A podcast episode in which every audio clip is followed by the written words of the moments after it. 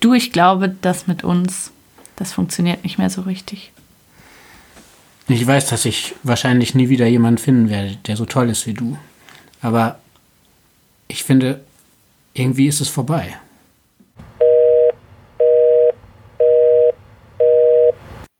Hallo, ich bin Charlotte und ihr hört Breakup, den Podcast übers Schlussmachen. Ich bin hier über eine App mit Claudia in München verbunden. Hallo Claudia, schön, dass du da bist. Hallo Charlotte. Hi. Claudia und ich, wir zeichnen dieses Gespräch zum zweiten Mal auf. Wir haben im letzten Lockdown, also im Frühjahr, schon mal miteinander gesprochen und uns dann entschieden, die Folge nicht zu veröffentlichen. Es passt aber ganz gut, weil die Geschichte, die Claudia heute erzählen will, ist auch eine Krisengeschichte, kann man sagen, oder?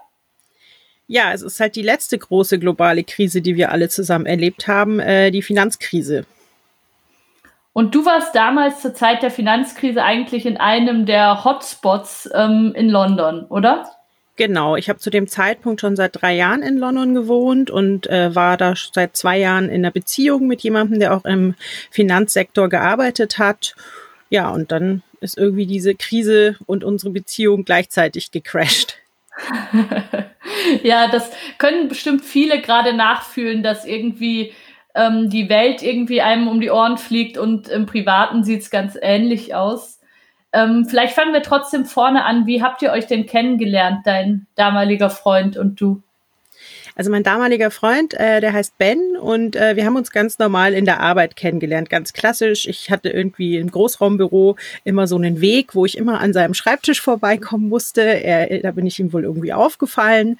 Er hat da mich mal in ein Gespräch verwickelt. Daraufhin hatte ich äh, plötzlich ganz oft das Bedürfnis, diesen Weg im Büro zu gehen und da vorbeizulaufen. und es war echt ja. äh, so eine klassische Büro-Love-Story eigentlich. Und es war dann aber so, dass ich mich schon entschieden hatte, die Firma zu, zu verlassen und ihm das gesagt habe. Und daraufhin hat er, glaube ich, so ein bisschen Panik bekommen, dass er jetzt irgendwie was tun muss und hat gefragt, ob wir abends ausgehen. Und äh, erstmal nur so ins Pub und äh, ich dachte mir da nicht so viel dabei. Und äh, ja, ich hatte immer gemerkt, er mag mich und ich mochte ihn auch, aber ich war jetzt nicht davon ausgegangen, dass der irgendwie mich ganz toll findet. Und irgendwie waren wir dann im Pub und es war super nett. Und äh, einen Tag später fragte er, ob wir wieder ins Pub gehen. Dachte ich mir so, ja, okay, in England macht man das ja mit Arbeitskollegen recht oft.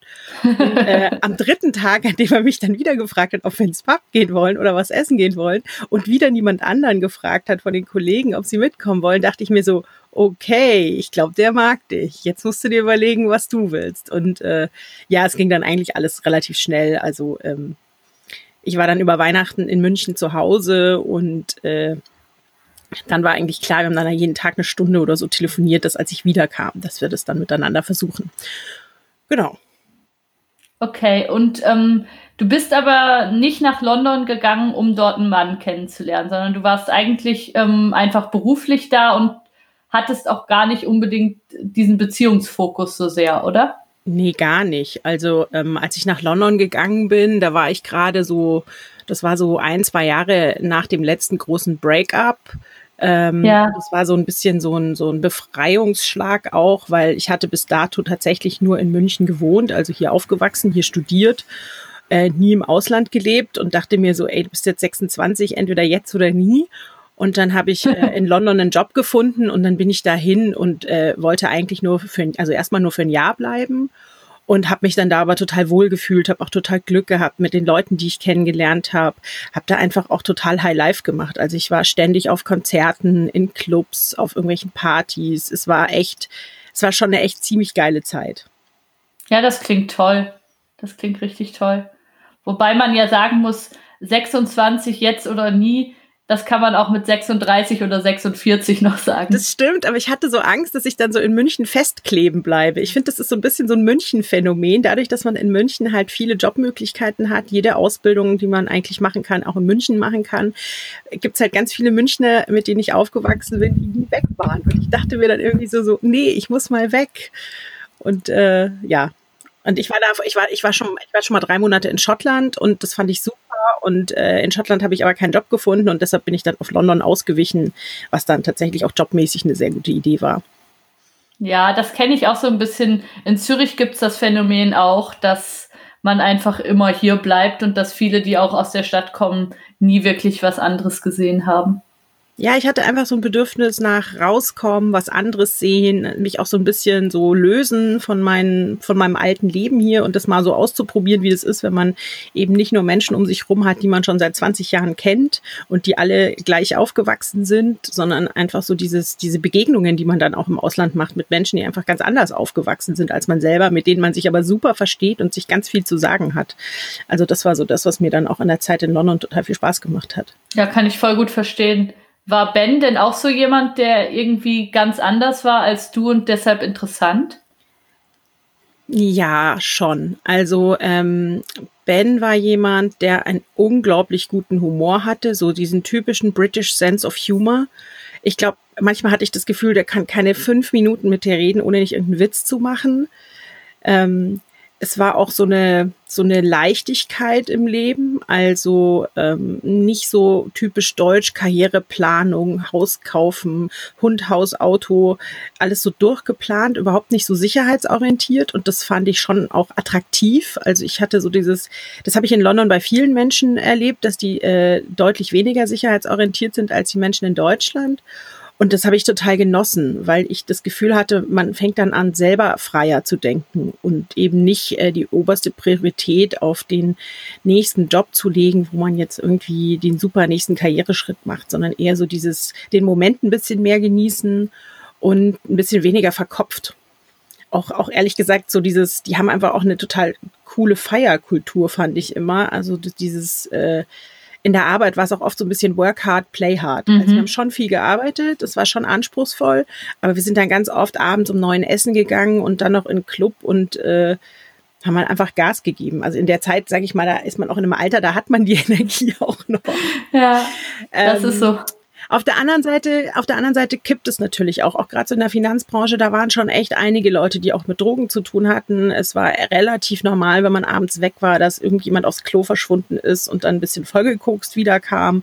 Also schon auch die negativen Seiten dieser Lebenseinstellung und dieser Art zu leben. Das habe ich schon mitbekommen. Ähm, da bin ich aber auch total froh, dass es mir relativ leicht gefallen ist, da nicht so ganz mitzumachen. Also ich habe immer ganz gerne ein Pint getrunken und auch ab und zu eins zu viel, aber ähm, ich bin nicht so in die ganz krasse Schiene reingerutscht, wie teilweise auch andere Leute dann in meinem Umfeld mhm. schon. Wie war das mit Ben? Wie ist er mit dem umgegangen? Mm, ben ähm, war schon jemand, der auch gerne ausgegangen ist und gefeiert hat, der hat aber vor allem auch viel getrunken. Ähm, er hatte aber auch ein Umfeld, in dem auch Drogen eine Rolle gespielt haben, weil er war der jüngste von äh, vier Brüdern. Ja.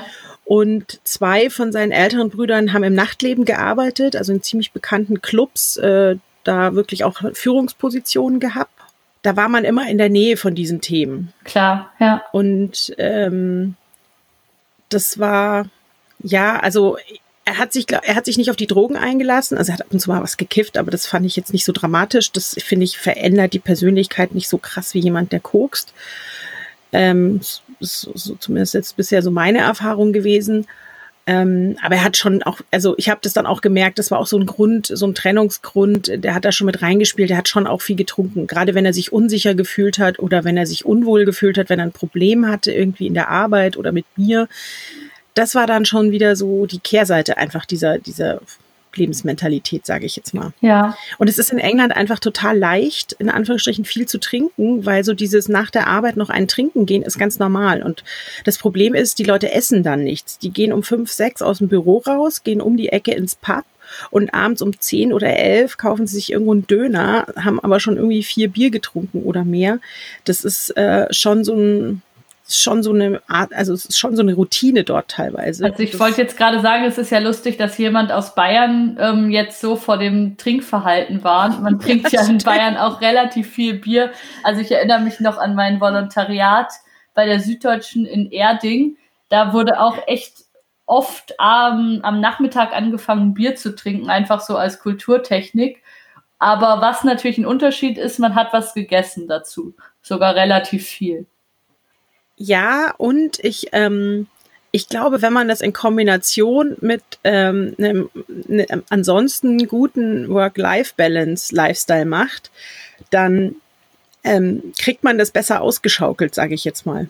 Aber wenn man krass viel arbeitet, dadurch total Stress hat und dann äh, abends nichts isst, aber was trinkt und dann noch irgendwie in den Club geht, das ist einfach was, das zehrt, glaube ich, auf Dauer an den, am Körper und auch an der Psyche. Also das, ähm, ich sag mal so, da waren einfach, in London waren einfach mehr Leute um mich rum, die so ein bisschen on the edge waren. Mhm. Also mit denen man saugeil Spaß haben konnte, feiern konnte, die sehr ausgelassen sein konnte, aber die dann auch, ja, wenn es mal nicht so lief, tatsächlich relativ schnell ein bisschen depressiv geworden sind zum Beispiel. Mhm. Ich muss ja sagen, jetzt so im zweiten Lockdown und in der ganzen Corona-Situation klingt das alles für mich nur hervorragend. Also die ganze Zeit arbeiten zu gehen, jeden Freitag abzustürzen, für mich ist einfach nur, ich wünsche mir nichts mehr im Moment. Aber eigentlich ja. hast du recht, es ist kein gesunder Lifestyle. Ja, also ich meine, es ist halt, ähm, ich finde, das ist was, das kann man eine Zeit lang machen und das macht super Spaß. Aber mir ging es ja dann auch so irgendwann. Also ich bin mit 32 aus London wieder weg, weil ich echt dachte so, boah, ey, das kann ich so nicht mehr weitermachen. Ähm, ich will jetzt mal irgendwie so äh, eine Wohnung, in der ich alleine wohnen kann und die ich mir auch alleine leisten kann. Ähm, ich will mal irgendwie gemütlich mit dem Fahrrad in die Arbeit und wieder nach Hause fahren. Ähm, ich will, äh, ich will so ein bisschen so einen Schritt zurück und einfach ein gechillteres Leben führen. Und in London finde ich, ist gechillt Leben einfach gar nicht so einfach gewesen. Ja, ja, kann ich mir also vorstellen. Lass uns. Ja, da ist man dann, irgendwann ist man auch ein bisschen durch. Also so nach, nach, nach fünf Jahren High Life, da reicht's dann vielleicht auch. Ja, das kann, kann ich mir vorstellen. Lass uns doch zu der Beziehung zurückkommen. Also du hast gerade den Anfang erzählt, dass ihr irgendwie, nachdem du gesagt hast, ich bin bald nicht mehr in diesem Großraumbüro, dann ein paar Mal miteinander ausgegangen seid. Wie ist es denn dann weitergegangen? Ähm, es ist äh, dann so weitergegangen, dass wir sehr schnell sehr eng wurden. Das lag zum einen daran, dass wir wirklich unglaublich ineinander verschossen waren. Und ich wirklich so die, die, die ersten Monate dachte so, krass, ich hätte nicht gedacht, dass ich das auf dem Level erlebe und äh, ich fühle mich unglaublich wohl in seiner Gegenwart und ähm, alle meine Freunde mochten ihn, sowohl die in München als auch die in London. Also es war, meine Eltern mochten ihn. Also es war so, es war echt krass gut. Und dann ähm, habe ich mir die Achillessehne gerissen. Ja. Und das war ein ganz einschneidendes Erlebnis für mich, weil es zum ersten Mal in meinem Leben so war, dass ich plötzlich auf Hilfe von jemand anderem angewiesen war. Also sagen wir mal seit der Kindheit, seit der Zeit, wo man sich selber so halbwegs versorgen kann, ähm, war das so das erste Mal, wo ich plötzlich einfach irgendwie dauernd jemanden fragen musste, ob er mir irgendwas macht. Also so, kannst du für mich Wäsche waschen? Kannst du für mich einkaufen gehen? Kannst du mir was zu essen kochen? Kannst du mich zum Arzt fahren? So ging das. Ja, klar. mir ging's da, mir ging's da echt schlecht damit. Also ich bin da, bin da ein bisschen von der Rolle gekommen, weil ich irgendwie ich war darauf überhaupt nicht vorbereitet. Klar, darauf kann man irgendwie auch nicht vorbereitet sein, glaube ich. Aber es hat schon ganz viel mit mir gemacht. Und Ben hat zu dem Zeitpunkt einfach super cool reagiert. Also er hat zu dem Zeitpunkt noch ähm, am anderen Ende von London gewohnt, in einem kleinen Apartment und ist dann aber eigentlich äh, die ganze Zeit bei mir in der WG gewesen. Also ich habe mit zwei Freunden zusammen gewohnt und er ist dann da quasi, während ich äh, da diesen Gips am Bein hatte, sechs Wochen lang in die WG mit eingezogen und hat sich einfach unglaublich gut gekümmert. Und ich war ihm dann ich war ihm einfach so dankbar, weil das einfach so mein Rettungsanker war in dieser Zeit. Ja. Ich hatte auch, ich hatte da auch Komplikationen, das ist auch alles nicht so gut verheilt und ich hatte da Schmerzen und ich war da eigentlich echt nicht gut drauf und da war er halt da und hat einfach ohne großes Brimborium ganz viel gemacht. Und das hat uns sehr zusammengeschweißt und das hat dann auch dazu geführt, dass er ziemlich schnell dann auch bei uns in der WG eingezogen ist. Es ist dann, glaube ich, so zwei, drei Monate später ist ein Mitbewohner ausgezogen und dann hat äh, Ben dieses Zimmer genommen. Das heißt, wir waren bekannt, wir waren seit einem Dreivierteljahr zusammen und haben dann zusammen gewohnt. Mhm. Und äh, das ist, glaube ich, was, was für mich normalerweise zu schnell gewesen wäre.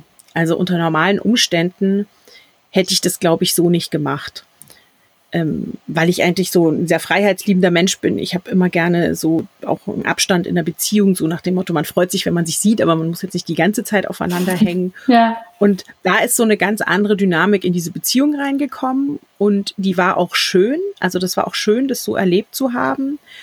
Aber es war dann halt schwierig, als er angefangen hat, so ein bisschen unsicher zu werden aus beruflichen Gründen und ähm, wir dann so aufeinander saßen, sage ich jetzt mal. Und dann war es so, dass so ein halbes Jahr später ähm, die andere Mitbewohnerin ausgezogen ist, die ist zurück nach Amerika gezogen und wir dann so vor der Entscheidung gestanden, was machen wir jetzt? Behalten wir jetzt dieses Haus, das für uns eigentlich ein bisschen zu groß ist und auch echt teuer, oder suchen wir uns halt gemeinsam eine Wohnung? Wie machen wir das? Und dann haben wir uns eine Wohnung gesucht und da war es schon so, dass zu der Zeit irgendwie habe ich gemerkt, er steht so viel, er steht so unter Druck und er ist gestresst und er, er trinkt ein bisschen mehr. Und ich war so ein bisschen, ich hatte kein so gutes Gefühl, was dieses, dieser Umzug in diese andere Wohnung, wo er dann auch im Mietvertrag drin gestanden ist. Also in dem Haus, in dem wir zuerst waren, da stand erstmal nur ich im Mietvertrag, weil die anderen äh, Mitbewohner ausgezogen sind und wir die dann immer aus dem Vertrag genommen haben. Und dann haben wir uns eine Wohnung gesucht und haben eine ganz tolle Wohnung gefunden, die uns super gefallen hat. Und da war dann klar, okay, da stehe ich jetzt zum ersten Mal in meinem Leben mit einem anderen Menschen, äh, der mein Partner ist, also nicht eine Freundin, sondern tatsächlich ein Partner, gemeinsam in einem Mietvertrag. Und ich weiß, bevor wir den Mietvertrag unterschrieben haben, waren wir noch mal in München und ich hatte ein ganz komisches Gefühl die ganze Zeit. Ich, ich habe dann so ein bisschen mit Freunden geredet und die haben gemeint, ah, das ist ein bisschen Panik, das ist ein bisschen typisch. Ja klar, macht es, ihr versteht euch doch gut und äh, ihr seid so ein Traumpaar irgendwie. Und ich dann so, ja okay, also vielleicht ist es einfach nur so ein bisschen für mich halt ein großer Schritt, das das erste Mal im Leben so zu machen. Ja, das kann man auch nur aus der Rückschau beobachten beurteilen, ja. oder? Das weiß man halt ja. vorher echt nicht, was das jetzt gerade ist, was einen nervös nee. macht. Ja. Ja. Und dann war es so, wir hatten irgendwie zwei Tage bevor wir diesen Mietvertrag unterschrieben haben, schon einen riesigen Streit, so einen richtig ätzenden, ekligen, gemeinen, wo man so richtig fies zueinander ist. Und da war ich dann schon so völlig von der Rolle. Aber ich hatte dann trotzdem so ein Bedürfnis danach, dass wir so unsere heile Beziehungswelt wieder irgendwie schaffen, dass ich, dass wir dann diesen Mietvertrag unterschrieben haben. Und dann war es so, dass wir erstmal wieder so Aufwind hatten und uns dann auf diese Wohnung gefreut haben und dann da eingezogen sind. Ey, und wir sind da eingezogen und ich glaube, es waren zwei Wochen oder so und dann ging es echt los. Also er, ich finde, er war ständig total irritiert. Er hatte eine ganz kurze Zündschnur. Er, ihm ging es auch körperlich nicht gut. Er ist aber nicht zum Arzt gegangen, so typisch Mann irgendwie in der Zeit es war echt schwierig. Es war dann auch familiär bei ihm ziemlich viel los, weil einer seiner Brüder geheiratet hat und dann so, da hat dann die Mutter das erste Mal nach 25 Jahren äh, ihren Ex-Mann wieder getroffen und es war also familiär so ein Riesending, weil das quasi damals ganz, ganz schlimm auseinandergegangen ist zwischen denen. Und da hat er, da ist er einfach immer dünnhäutiger geworden und ich habe es irgendwie überhaupt nicht geschafft, ihn da zu stützen, sondern ich war irgendwie ein Faktor, der ihn zusätzlich gestresst hat. Mhm. Und ich wusste dann irgendwie überhaupt nicht, was ich machen sollte. Und ähm, ja, wir war, ich war da irgendwie auch so ein bisschen auf mich allein gestellt. Also ich saß da halt in der Wohnung mit jemandem, der echt scheiße drauf war und wusste nicht so ganz, was ich machen soll. Ich habe mir auch die ganze Zeit gedacht, das gibt's doch jetzt nicht. Das darf doch jetzt nicht wahr sein. Wieso, wieso funktioniert das jetzt hier nicht mehr? Ich habe es einfach nicht verstanden. Mhm. Und man muss aber auch dazu sagen, ähm, wir waren zwischendurch immer wieder super gut miteinander. Also wir haben uns dann immer wieder versöhnt, vertragen und dann lief es eine Woche lang absolut traumhaft und ganz toll. Und dann ist wieder eine Sache passiert und dann war wieder alles, alles im Arsch. Also es gab irgendwie quasi gar keinen so normalen Alltag, sondern es gab immer nur entweder total toll oder total furchtbar. Mhm. Und das hat echt, also das war einfach echt schwierig. Und ich, ich habe mich da auch so, also ich war einfach total überfordert in dieser Situation, weil für mich ist auch oft so dieses, wenn ich gestresst bin oder ein Problem habe, dieses mich in meine Wohnung zurückziehen oder in mein Zimmer zurückziehen. Ich kann da normalerweise Kraft sammeln und ich, ich komme dann zur Ruhe und kann nachdenken und kann mich ein bisschen ablenken und dann kann ich mich wieder sortieren. Aber dadurch, dass wir in einer Wohnung saßen, hat das nicht funktioniert, mhm. weil wir uns ja da ständig über den Weg gelaufen sind und auch irgendwie ich so die, ich krieg, ich habe dann immer so die Schwingungen gespürt. Also er ist einfach nur an mir vorbeigegangen und ich hatte das Gefühl, ich krieg so negative Schwingungen ab, gegen die ich mich jetzt irgendwie innerlich wieder wehren muss. Ja, und dann gab es die Situation, dass er einmal, ähm, ich, das habe ich nicht gemerkt, dass er da was getrunken hatte und mein Handy war kaputt. Und dann habe ich ihn gefragt, ob ich mir sein Handy ausleihen darf, um da meine SIM-Karte reinzutun. Das war damals noch vor Smartphone, also wo man noch so Handys mit Tasten hatte, mhm. weil ich, äh, ich, ich dachte, meine Mutter hat sich vielleicht bei mir gemeldet und ich musste ja mal eine, eine WhatsApp, äh, eine, eine SMS, WhatsApp gab's ja nicht, eine SMS zurückschreiben. Und dann sagt er, ja, kein Problem, hier ist mein Handy, tut seine SIM-Karte raus, macht, also gibt mir das Handy, ich tue meine SIM-Karte rein. Fünf Minuten später kommt er wieder ins Zimmer und schreit mich an, was ich mit seinem Handy mache, ob ich ihm hinterher spioniere. Ich so, nee, du hast mir doch das gerade gegeben. Ich wollte doch nur meine Nachrichten nachgucken. Ist er völlig ausgerastet, hat dieses Handy an die Wand geschmissen, hat mir dabei aus Versehen ins Gesicht geschlagen uh. und hat, hat mich dann so am Schlawittchen gepackt und tatsächlich gewürgt. Ach du Scheiße. So, okay. Ach du Scheiße. Also es ist, es ist auch das erste Mal in meinem Leben, dass mir sowas irgendwie passiert ist. Und irgendwie denkt man ja auch immer, nee, also mir kann sowas nicht passieren. Ich bin so eine selbstbewusste, gestandene Frau. Aber das ging alles so schnell. Ja, und ich habe mich dann da irgendwie befreien können und bin dann in, im Schlafanzug auf der Straße gestanden, weil ich dann rausgelaufen bin. Und habe bei Nachbarn geklingelt, die ich noch nicht kannte, weil wir da ja gerade erst hingezogen waren irgendwie. Und da war klar, ey, das geht so nicht mehr. Ich muss da raus. Das, das, das geht nicht. Und ähm, das ist jetzt auch so plötzlich gekommen.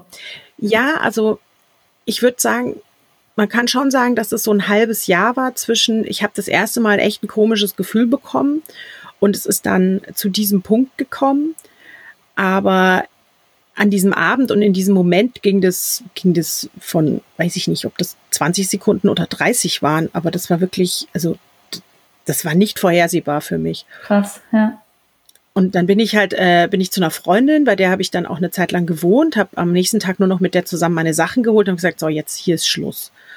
Und dann war es so, dass äh, er sich natürlich sehr um mich bemüht hat und gesagt, er geht in Therapie und er weiß, es stimmt was nicht mit ihm und ich soll ihm verzeihen und so, wie es halt so ist, sage ich jetzt mal.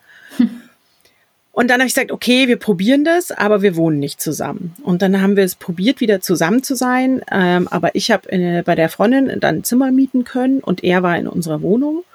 Und wir haben es probiert und es lief wieder gut. Also ich habe wirklich gemerkt, er strengt sich an. Äh, wir hatten viele schöne Momente wieder. Wir sind auch ein paar Tage nach Irland gefahren zum Beispiel. Das war total schön. Ja, und dann war aber so dieses, okay, die, die, die Lebenssituation kann jetzt so nicht weitergehen, weil ich zahle jetzt in der einen Wohnung die Hälfte der Miete und miete mir gerade noch ein anderes Zimmer seit drei Monaten. Das ist in London einfach nicht machbar. Also außer man ist richtig reich, nicht machbar. Ja. Und ähm, dann war so dieses, okay, äh, ziehen wir wieder zusammen oder ziehst du jetzt aus der Wohnung aus? Wie machen wir das?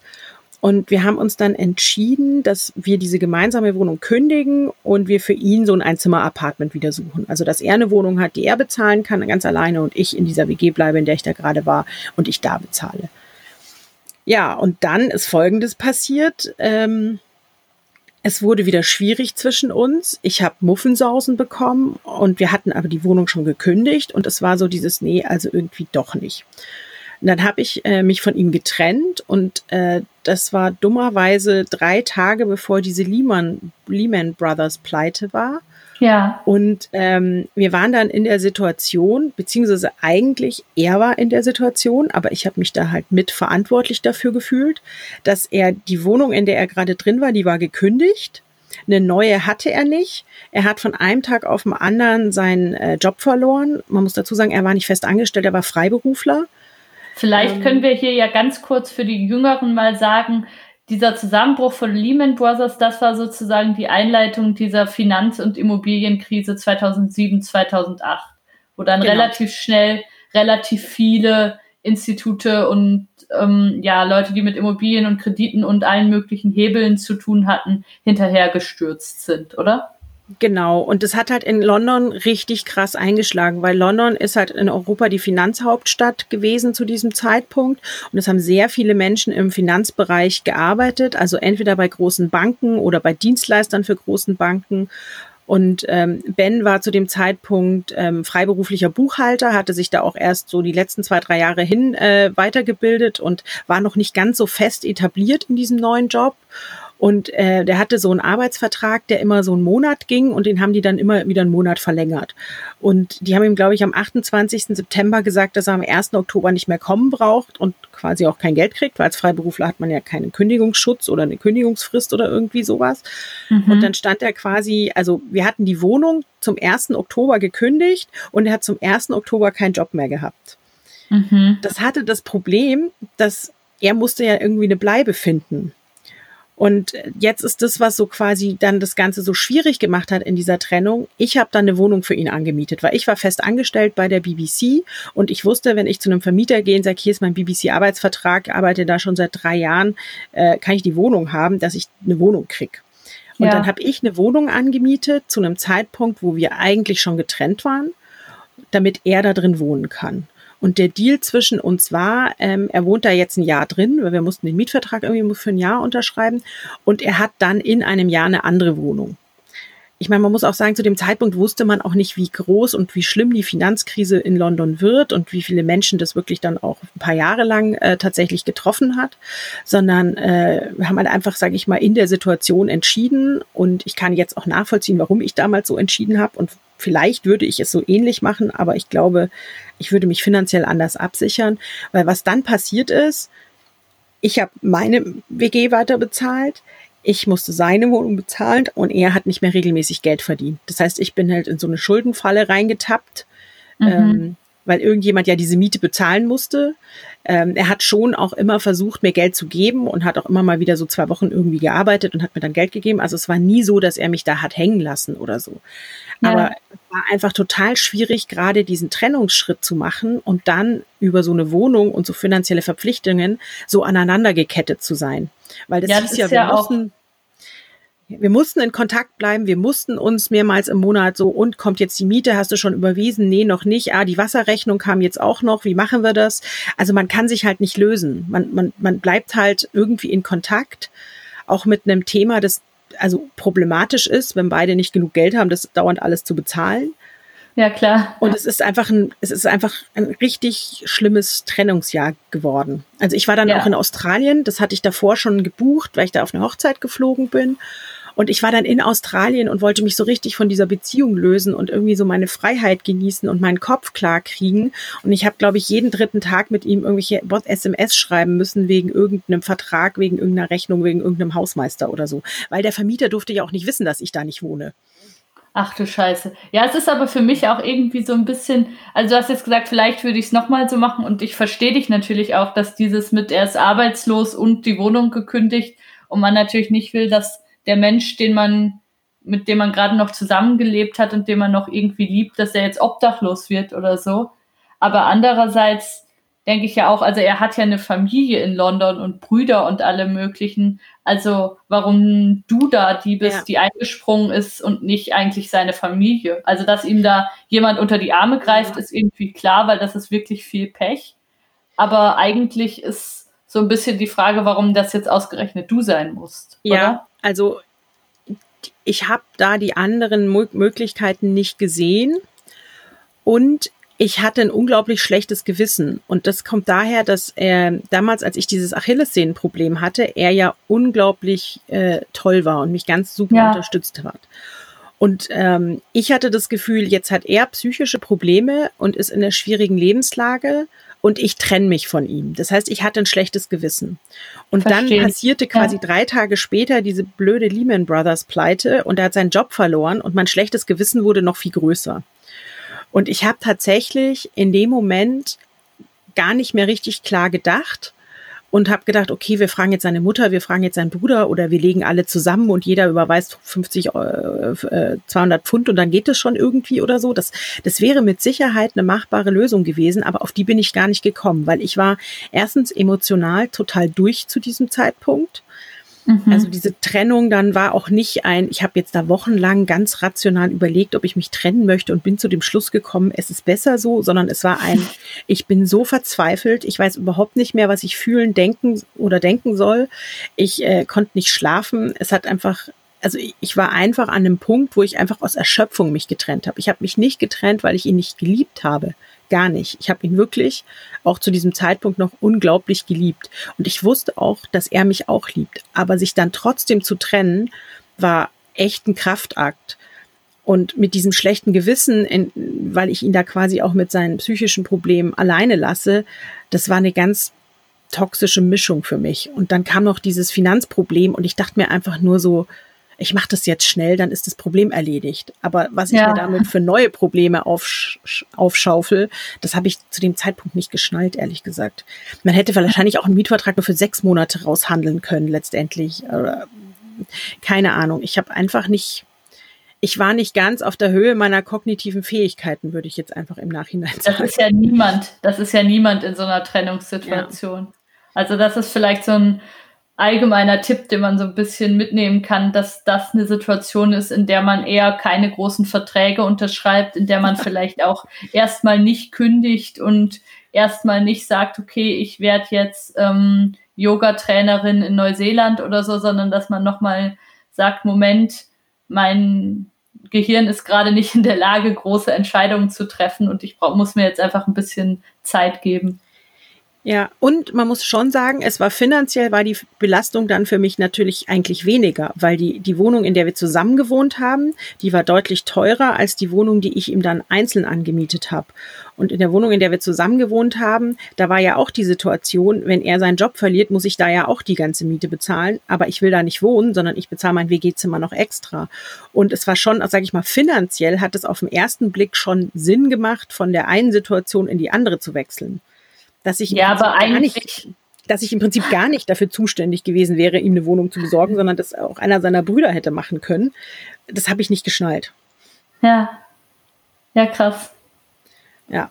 Das, glaube ich, ist auch so ein, es war für mich halt einfach äh, so krass, weil wir uns so, wir haben uns emotional, wir waren in so einer Symbiose-Beziehung. Wir waren so total eng.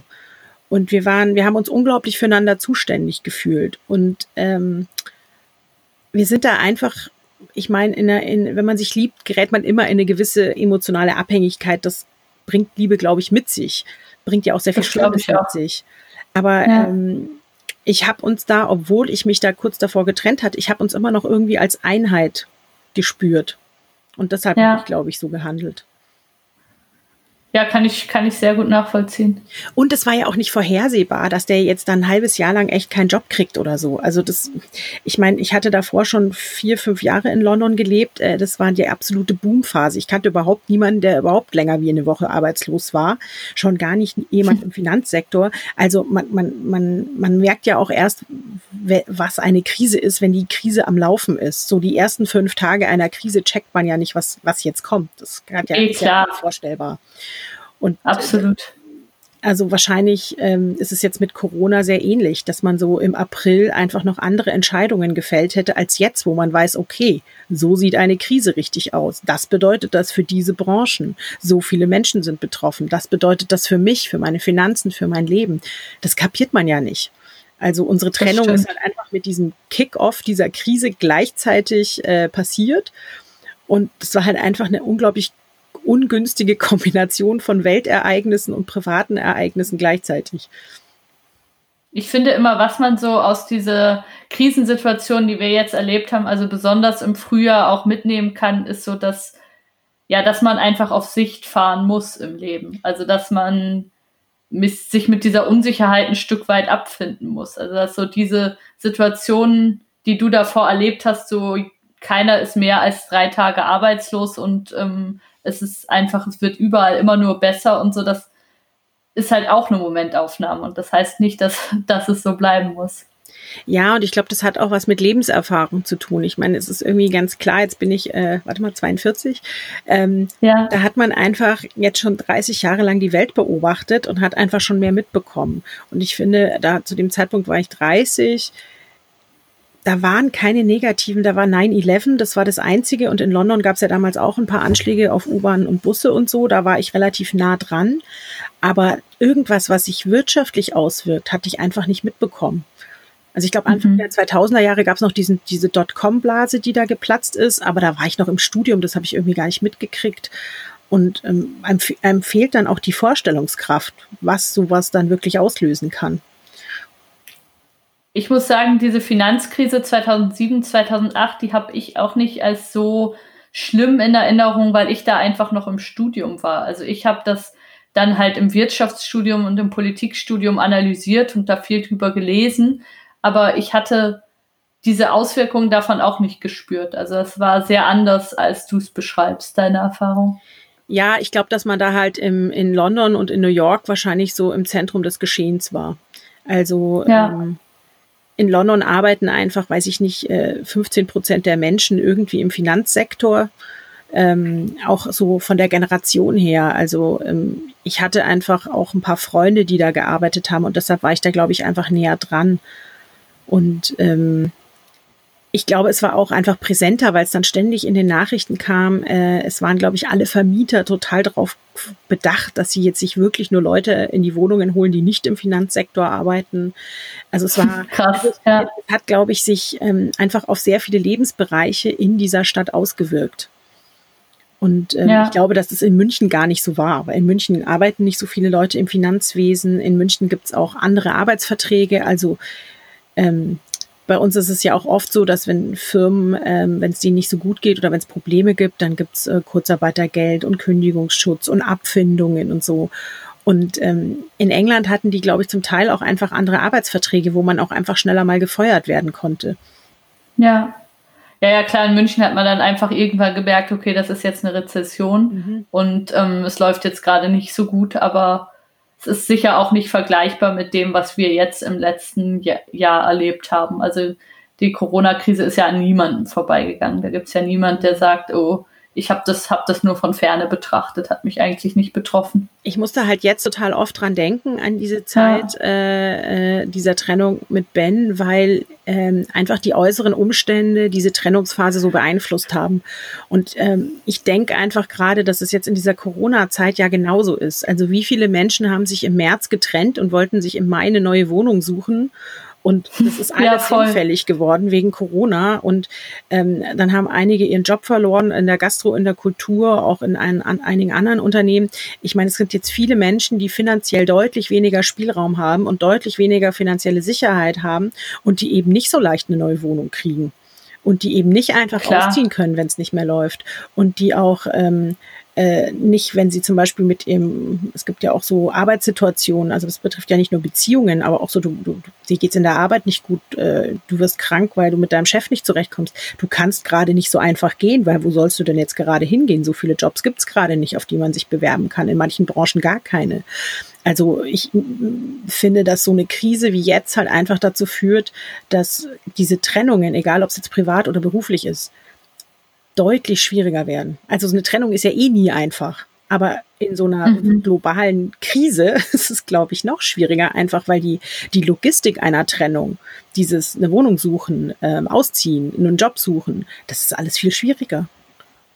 Ja, und du hast natürlich auch jetzt das ganze Programm an Ablenkungen genau. nicht. Ne? Also du, wenn du dich trennst, dann heißt das jetzt gerade, dass du wahrscheinlich den Winter alleine in deiner Wohnung verbringst und dich freuen kannst, wenn du irgendwie in einem Haushalt noch zum näheren Kontakt gehörst und da nochmal hinkommen genau. kannst. Aber ich habe auch mit wirklich vielen Hörern hier vom Podcast schon gesprochen, gerade im Frühjahr, die dann einfach so den absoluten Worst Case erlebt haben, dass sie sich getrennt haben und dann auf einmal völlig allein waren und niemand kam zum Biertrinken vorbei und es gab keine Möglichkeit, weiß ich nicht, ein Tinder-Date zu machen oder in eine Bar zu gehen oder alles war auf einmal mhm. weg. Also das ist ist nochmal eine ganz andere Nummer, als es sonst Ja, oder dieses, wäre. dass du gar nicht wirklich ausziehen kannst. Voll. Oder eben die ganzen Paare, die irgendwie dann im Homeoffice zusammen sind und merken, dass es eigentlich nicht mehr funktioniert und mhm. Keine Optionen haben. Voll. Ja. Ja, also das war echt ein aufregendes Jahr damals und es war ein sehr emotionales Jahr und es äh, äh war im Nachhinein betrachtet wahrscheinlich eins meiner lehrreichsten Jahre. man lernt dann auch, wie viel man auch irgendwie trotzdem schafft, weil die Situation ist ja dann noch mal irgendwie total eskaliert, äh, als dieser Mietvertrag dann aus war. Also das war dann ja so ein Jahr, nachdem wir diese Wohnung angemietet hatten und ich diese Wohnung angemietet hatte, Korrektur. und ähm, diese Finanzkrise da am Laufen war. Und dann kam ja der Zeitpunkt, wo dieser Mietvertrag zu Ende war. Und, äh, also ihr wart schon ein gutes Jahr getrennt. Wir waren getrennt. Aber du hattest immer noch ähm, zu tun mit ähm, Wasserrechnungen und dem Vermieter vorgaukeln, ja. dass du da eigentlich wohnst genau. und so weiter. Genau. Ja. Und äh, wir hatten dann aber schon so die letzten Monate recht wenig Kontakt, also wirklich nur so drei SMS im Monat, sage ich jetzt mal, weil ich wirklich auch den Abstand zwischen uns reinbringen wollte. Er hatte dann auch wieder einen Job, zwar immer nur so immer ein paar Wochen und dann wieder nicht und so, aber zumindest kam regelmäßig wieder Geld rein. Und es war mhm. irgendwie klar, er musste am 30.09. ausziehen. Und äh, ich so, ja, hast du schon mit der Wohnungssuche angefang, angefangen, so per, per SMS mal so nachgefragt. Er so, ja, ja, er sucht. Ja, und dann so drei Tage vor diesem Wohnungsübergabetermin, ich so, ja, also wir müssen ja jetzt in drei Tagen die Wohnung übergeben. Ähm, putzt du alleine oder soll ich helfen? Wann treffen wir uns? Irgendwie so. Und er dann so, ja, er hat noch nichts. Ich so, wie, du hast noch nichts? Ach du Scheiße. Und dann ähm, war das echt so, also es war wirklich, also ich glaube, wir mussten die Wohnung an einem Samstag zurückgeben und an einem Freitagabend um 18 Uhr hatte er seine Sachen gepackt, wusste aber nicht, wo er damit hin sollte. Und er war am Telefon und äh, ihm ging es wirklich schlecht. Man hat das richtig gemerkt und äh, man mer ich hatte dann auch gemerkt, wie überfordert er wahrscheinlich schon die ganzen letzten Monate war und dass es ihm psychisch auch wirklich wieder schlecht ging. Und dann dachte ich echt so, nee, jetzt nicht schon wieder. Das darf doch jetzt nicht wahr sein. und ich war so, ich hatte, also mir hat's für ihn so leid getan, dass es ihm so schlecht geht und dass er das nicht auf die Reihe gekriegt hat mit dieser Wohnung. Aber ich habe mir für mich gedacht, ey, ich muss aus dieser Nummer raus. Ich muss jetzt hier sofort raus und hier muss eine Grenze rein. Ich will mit ihm einfach nicht mehr sprechen, nicht mehr reden. Ich will nichts mehr von diesen Problemen wissen. Ich bin jetzt hier raus.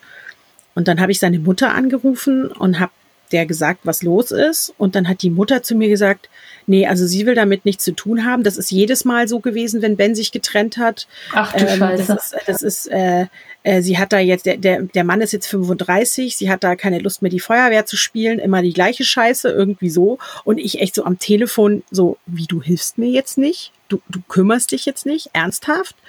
Krass. Und äh, das war, muss dazu sagen, ich hatte zu der Mutter ein super gutes Verhältnis. Ich mochte die total gerne, sie mochte mich und das war echt, die hat so kalt reagiert. Ich, ich, ich, hab, ich kannte die so überhaupt nicht.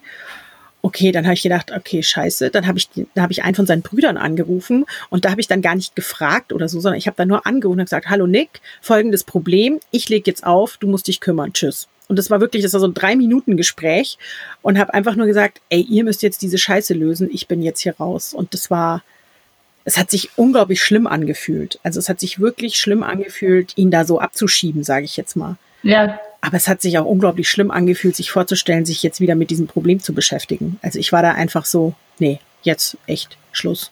Ja. Ich muss dazu sagen, ich hatte da gerade schon wieder einen Achillessehnenriss, da hatte ich mir die andere Achillessehne gerissen. Ich saß da zu dem Zeitpunkt mit einem Gips zu Hause Ach, und er erzählt mir, er ist morgen obdachlos und ich, also ich, ich war echt so, nee, nee. Oh Gott mein Körbchen mit Problemen ist voll. Ja. Dein Körbchen mit Problemen geben wir jetzt irgendwem anders. Ich finde es auch so interessant. Ich überlege gerade so ein bisschen, was, was man daraus mitnehmen kann und was sich irgendwie so mir die ganze Zeit aufdrängt, als du diesen ersten Achillesfersenriss hattest und er so für dich da mhm. war. Ähm, mhm. Da hat er das ja getan, weil ihr einfach verliebt wart und weil er sich einfach um dich kümmern wollte. Und das ist ja ist ja eigentlich das Gute, wie es soll, wie es sein soll und wie man sich umeinander kümmern muss. Aber als du dich schon getrennt hast und das mit der Wohnung war, da war das ja eine ganz andere Motivationslage bei dir. Also du hast das ja da nicht getan, weil du gesagt hast, na klar, mache ich das, ist ja logisch, sondern weil du dich irgendwie verpflichtet gefühlt hast und ein schlechtes Gewissen gehabt hast. Und das ist ja eine viel ja. schlechtere Motivationslage. Also das ist ja ein da fällt es einem ja viel schwerer, irgendwie was zu leisten, wenn man sagt, puh, ja, irgendwie bin ich halt verpflichtet und irgendwie sollte ich und so. Das ist, ist ja nicht das Gleiche, wie wenn man einfach sagt, hey, ich liebe einen Menschen und dem geht es gerade schlecht und natürlich bin ich zur Stelle. Ja, aber ich glaube, da ist so das Problem, so ähm, sich zu trennen, obwohl man sich liebt. Ja. Führt dazu, dass man einfach emotional noch viel involvierter ist und einfach weniger klar denken kann. Ich glaube, dieses, man merkt, man passt nicht mehr zusammen ähm, und entliebt sich und dann macht man Schluss, ist was anderes, wie man merkt, man liebt sich total, man kriegt aber den Alltag einfach nicht zusammen hin, es geht einfach nicht und man trennt sich. Mhm. Das ist, glaube ich, eine andere Ausgangssituation, um Entscheidungen zu fällen. Also wenn ich das jetzt so vergleiche, ähm, ja davor schon mal irgendwie getrennt und so, da war das immer eher so dieses so, nee, es passt halt irgendwie doch nicht, so emotional auch nicht. Mhm. Und das Problem bei uns war, wir, ich habe mich emotional immer noch unglaublich zu ihm hingezogen gefühlt und er zu mir auch. Also wir haben uns, wir haben uns als Einheit gefühlt, wir haben aber die, den Alltag als Einheit nicht hinbekommen. Ja. Und das ist irgendwie eine andere Art von Trennung. Ja, das verstehe ich sehr gut. Ja. Und man muss halt auch sagen, es waren halt sehr intensive Zeiten. Also so, wir waren, äh, also wir kannten uns so drei Jahre, zusammen waren wir so zweieinhalb. Ähm, das war eine unglaublich intensive Zeit. Mhm. Also mir kam es im Nachhinein, mir kommt es immer noch so vor, als wären wir zehn Jahre zusammen gewesen. Krass. Irgendwie. Ja. Ja. Also würdest du auch sagen, das ist so immer noch eine der prägendsten Beziehungen deines Lebens, oder? Mm, also es war mit Sicherheit eine der prägendsten, weil es äh, sowohl die Intensität der Liebe so groß war, als auch dieses ganze Trennungsdrama mich so viel Nervenzeit und auch Geld gekostet hat. Also ich habe, glaube ich, dann sechs Jahre gebraucht, bis ich alle Schulden abgezahlt hatte. Ach du Scheiße. Boah. Also das, oh das lag jetzt auch daran, dass ich langsam war im Abbezahlen und dass ich trotzdem ja. viel in Urlaub gefahren bin. Also ich bin jetzt, glaube ich, nicht der, der äh, äh, stringenteste Sparer. Andere Menschen hätten das vielleicht in einem Jahr geschafft oder in zwei. Ich hab, bei mir hat sich das halt hingezogen. Es lag dann auch daran, dass ich dann nach München umgezogen bin. Da habe ich wieder Geld gebraucht für den Umzug und für neue Möbel. Und also es, es sind dann halt noch andere Sachen im Leben passiert, die auch Geld gekostet haben. Aber, Wie das halt ähm, so ist. Ja. Wie das halt so ist. Aber es hat schon, also es hat zumindest, ist es die Beziehung, die am längsten Konsequenzen hatte. Mhm. Und die am längsten nachgewirkt hat. Und nach der ich mir aber auch sehr genau überlegt habe, Moment mal, wie muss eigentlich ein Leben in einer Partnerschaft für mich aussehen? Und weil ich glaube zum Beispiel, dass es für mich so ist, ich muss nicht mit jemandem zusammenwohnen. Ich wohne super gerne alleine. Das äh, ja weiß nicht, ob das vom, vom glücklichen Einzelkind-Dasein kommt oder äh, davon, dass es bei meinen Eltern zu Hause, als ich da noch gewohnt habe, echt oft auch viel Streit gab und mich das total genervt hat, mit denen in einer Wohnung zu sitzen, während die sich streiten. ähm, und ich, also ich habe einfach für mich beschlossen, also ich muss nicht in einer Wohnung wohnen. Ich kann eine intensive, glückliche Partnerschaft haben und man kann sich sechs Nächte von sieben sehen, aber ich will diesen Rückzugsort für mich haben. Und das ist für mich total wichtig.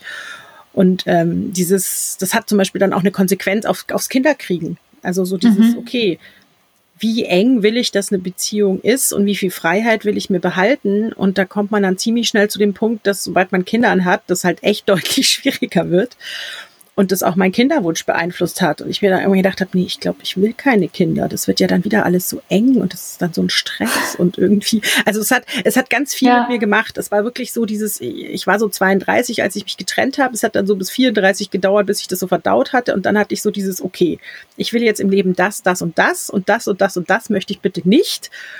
Und ich war dann, finde ich, irgendwie auch ganz gut aufgestellt für die Zeit, die danach kam. Aber es war ein schwerer Weg, an diesen Punkt zu kommen, das alles so genau zu wissen. Ja. Und es war so Learning by Doing und äh, äh, schmerzhaft gelernt. ja.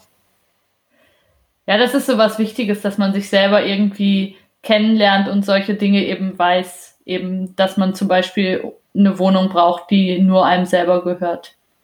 Ja. Und auch so diese wirkliche Erkenntnis, also ich meine, meine beste Freundin war nicht total überrascht, wie das damals alles gelaufen ist, weil die schon immer gesagt hat, ich neige zum Helfersyndrom. Aber da habe ich es dann tatsächlich selber verstanden, dass ich das habe und dass das ganz gefährlich werden kann und dass ich mir das äh, äh, sehr dosiert überlegen muss in Zukunft, wem ich wann wo helfe.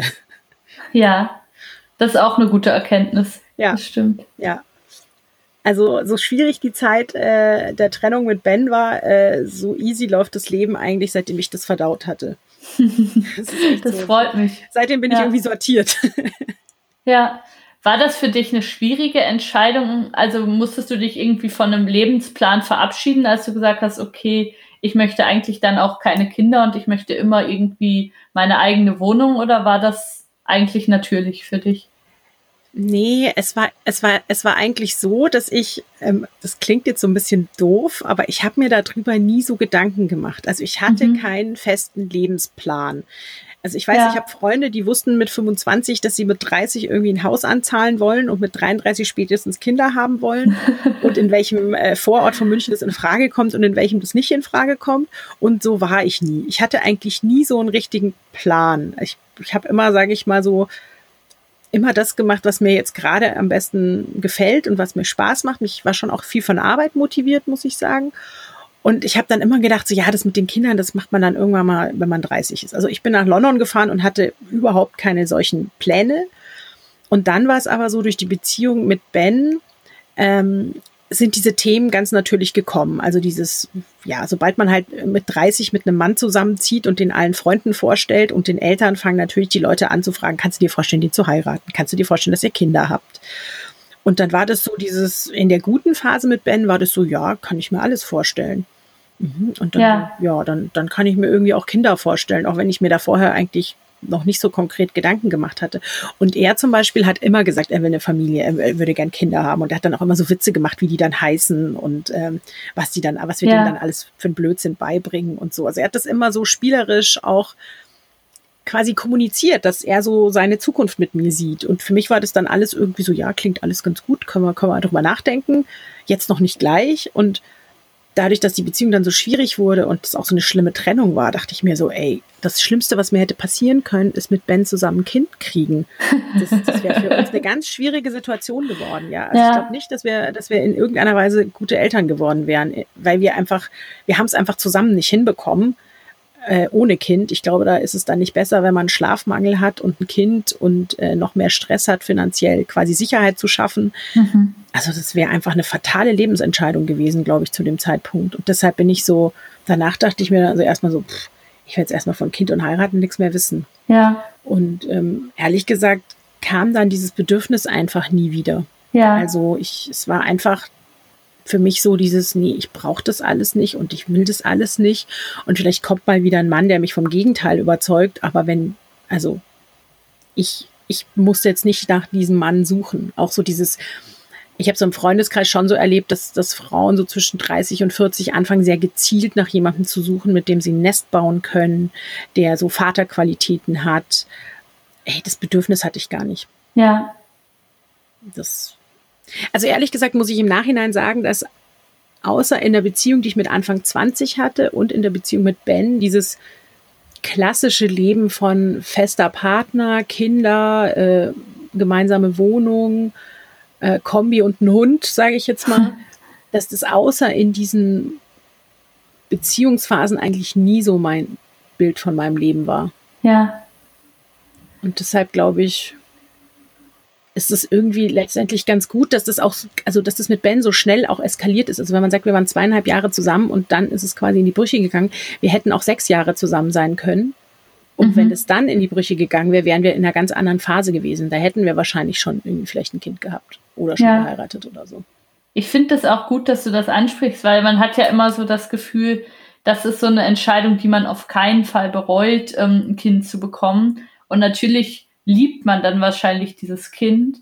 Aber ich glaube, in Wahrheit gibt es ganz viele Menschen, die eben in so einer Beziehung sind, wie du es mit Ben warst und die eben dieses Kind bekommen und die eigentlich wissen sehr bald danach, es wäre besser gewesen, wir hätten das gelassen. Naja, ich glaube, dass sobald man ein Kind bekommt, dann entwickelt sich ja auch so diese Liebe zum Kind und so. Und die, glaube ich, macht auch viel wieder wett. Aber die habe ich ja jetzt nicht erlebt, weil ich ja kein Kind bekommen habe. Und ähm, ich glaube, es ist auch so ein bisschen so ein Punkt, ich habe eigentlich ziemlich hohe Ansprüche ans Leben im Hinblick auf Zufriedenheit und Ruhe und Gelassenheit. Das sollte man auch haben. Das ist auch wichtig. Ja, ja. Aber das, also ich glaube, ich bin auch einfach nicht ganz so belastbar wie manche andere. Also wenn ich so angucke, was so meine Freunde die letzten 10, 15 Jahre mit Kind, Beziehung, Familie alles so erlebt haben, puh, ich bin total froh, dass ich das nicht erlebt habe, weil es mir, glaube ich, zu anstrengend geworden wäre. Ich, ich hätte Angst, dass, dass mich das irgendwann total überfordert hätte. Also ich glaube, ich bin da vielleicht einfach auch nicht gewillt, so belastbar zu sein. ja, und auch nicht diese, diese Leidensfähigkeit, wo man ja genau. ähm, Eltern, aber auch besonders Müttern immer so das einfach zutraut und sagt, naja, Hauptsache dem Kind geht's gut. Ähm, nee, ich bin echt nicht leid, ich bin echt nicht so leidensfähig. Also auch so, ja. äh, ich, ich, muss immer lachen, wenn ich krank bin. Ey, ich bin wirklich die schlimmste Männergrippe auf Erden. Also ich habe Schnupfen, Schnupfen 38,6 Fieber und glaube, ich sterbe und es geht mir ganz schlecht und irgendjemand muss mich betüddeln. Also ich bin, ich bin echt ein bisschen wehleidig so. Ja.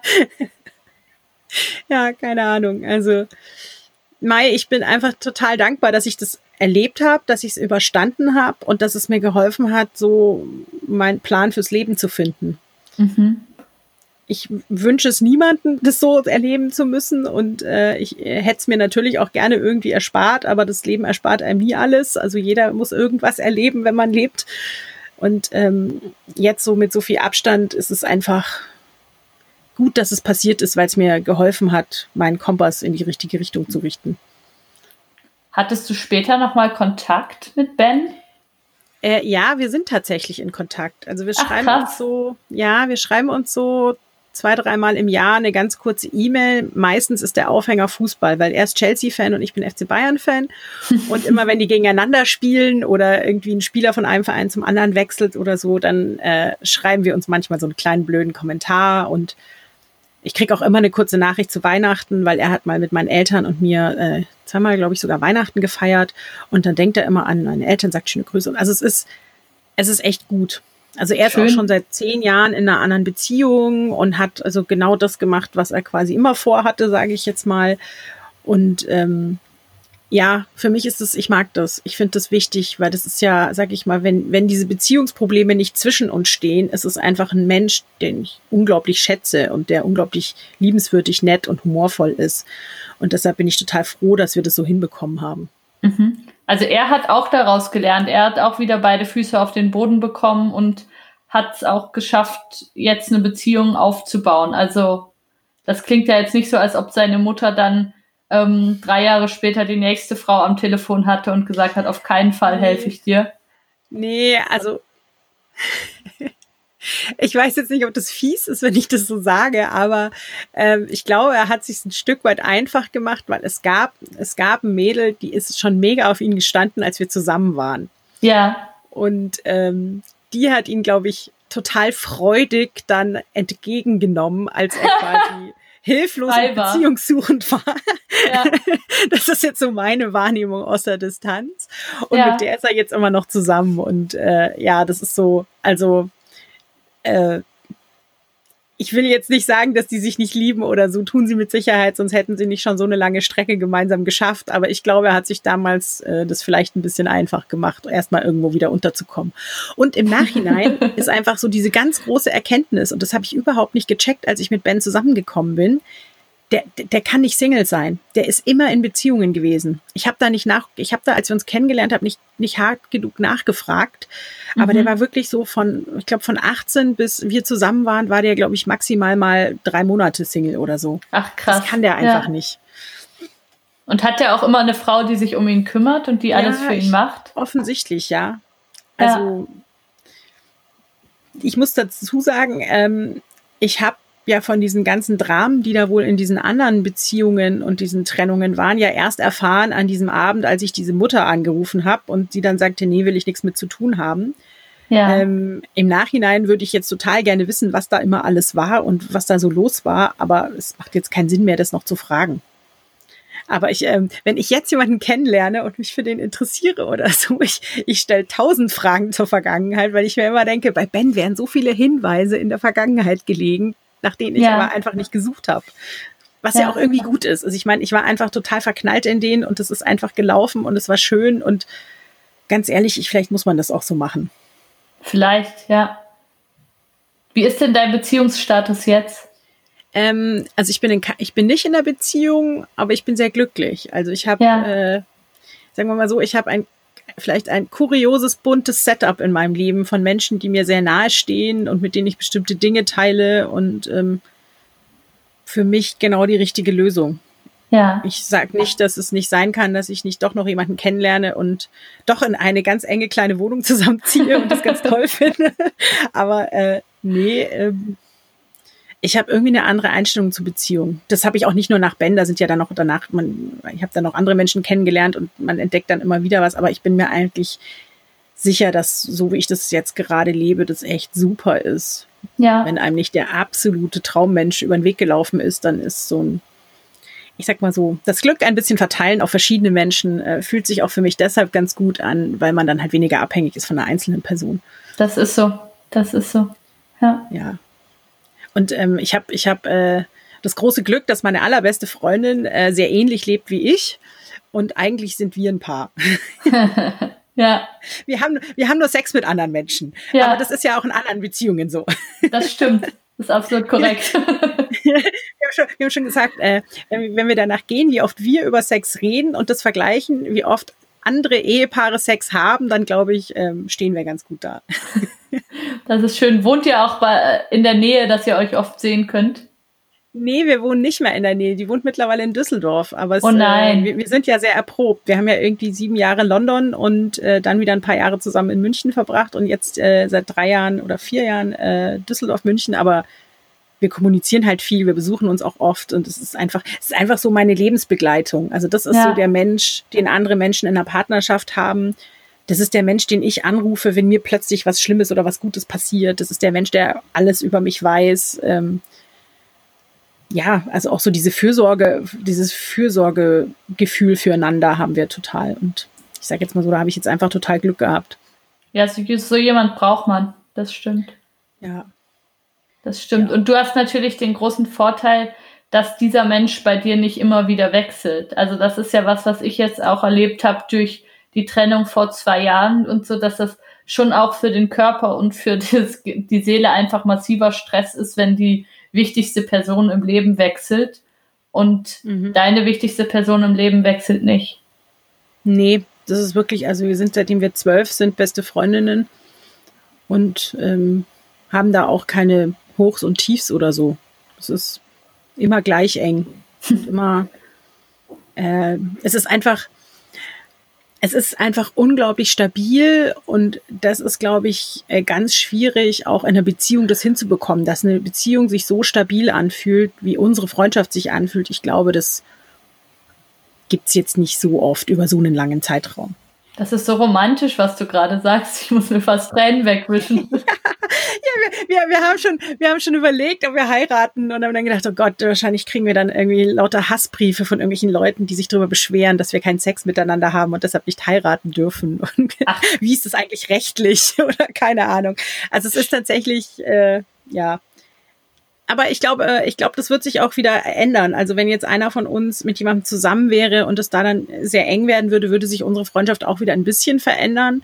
Aber ja. wir haben solche Phasen ja auch schon miteinander erlebt und deshalb ähm, wir sind auch, wir sind halt auch beide äh, aus relativ kleinen Familien und ich glaube, das ist auch noch so, so ein Punkt, ähm, wenn man dann halt auch gegenseitig so in die Familie eingebunden ist ähm, vom anderen, das ist auch noch mal so ein bisschen, was sich so ein bisschen wie, sag ich mal, Partnerschaft oder Beziehung anfühlt. Also ich, also ich habe vorletztes Jahr äh, mit Katrin und ihren Eltern Weihnachten gefeiert. Äh, äh, wenn Katrin in München ist, gehen wir immer mit meinen Eltern zusammen essen.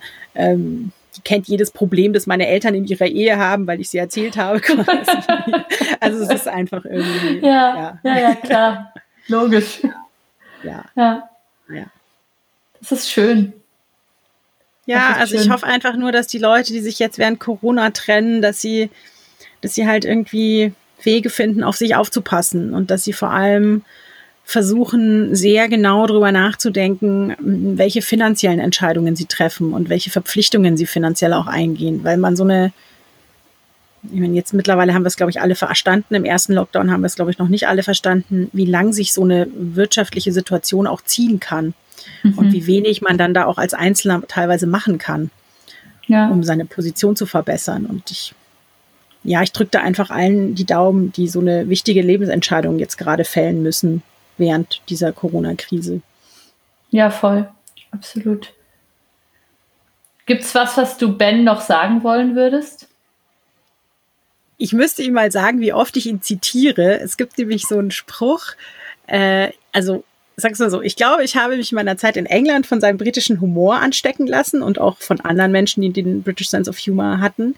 Und ähm, jetzt sage ich ganz oft mal irgendwas, was ich, was, was lustig ist, aber nicht der Wahrheit entspricht. Und äh, Ben hat in solchen Situationen immer gesagt, never let the truth stand in the way of a good joke. Und ich glaube, ich glaube, ich, ich, verwende diesen Satz ungefähr alle zwei Wochen äh, und dann muss ich natürlich an ihn denken. Und ich glaube, wenn er wüsste, wie oft ich ihn zitiere und wie oft ich deshalb an ihn denken muss, glaube ich, fände er das ganz schön. Sag's ihm doch mal. Ja, das, äh, ja, das mache ich vielleicht, ja. ja. Sehr cool.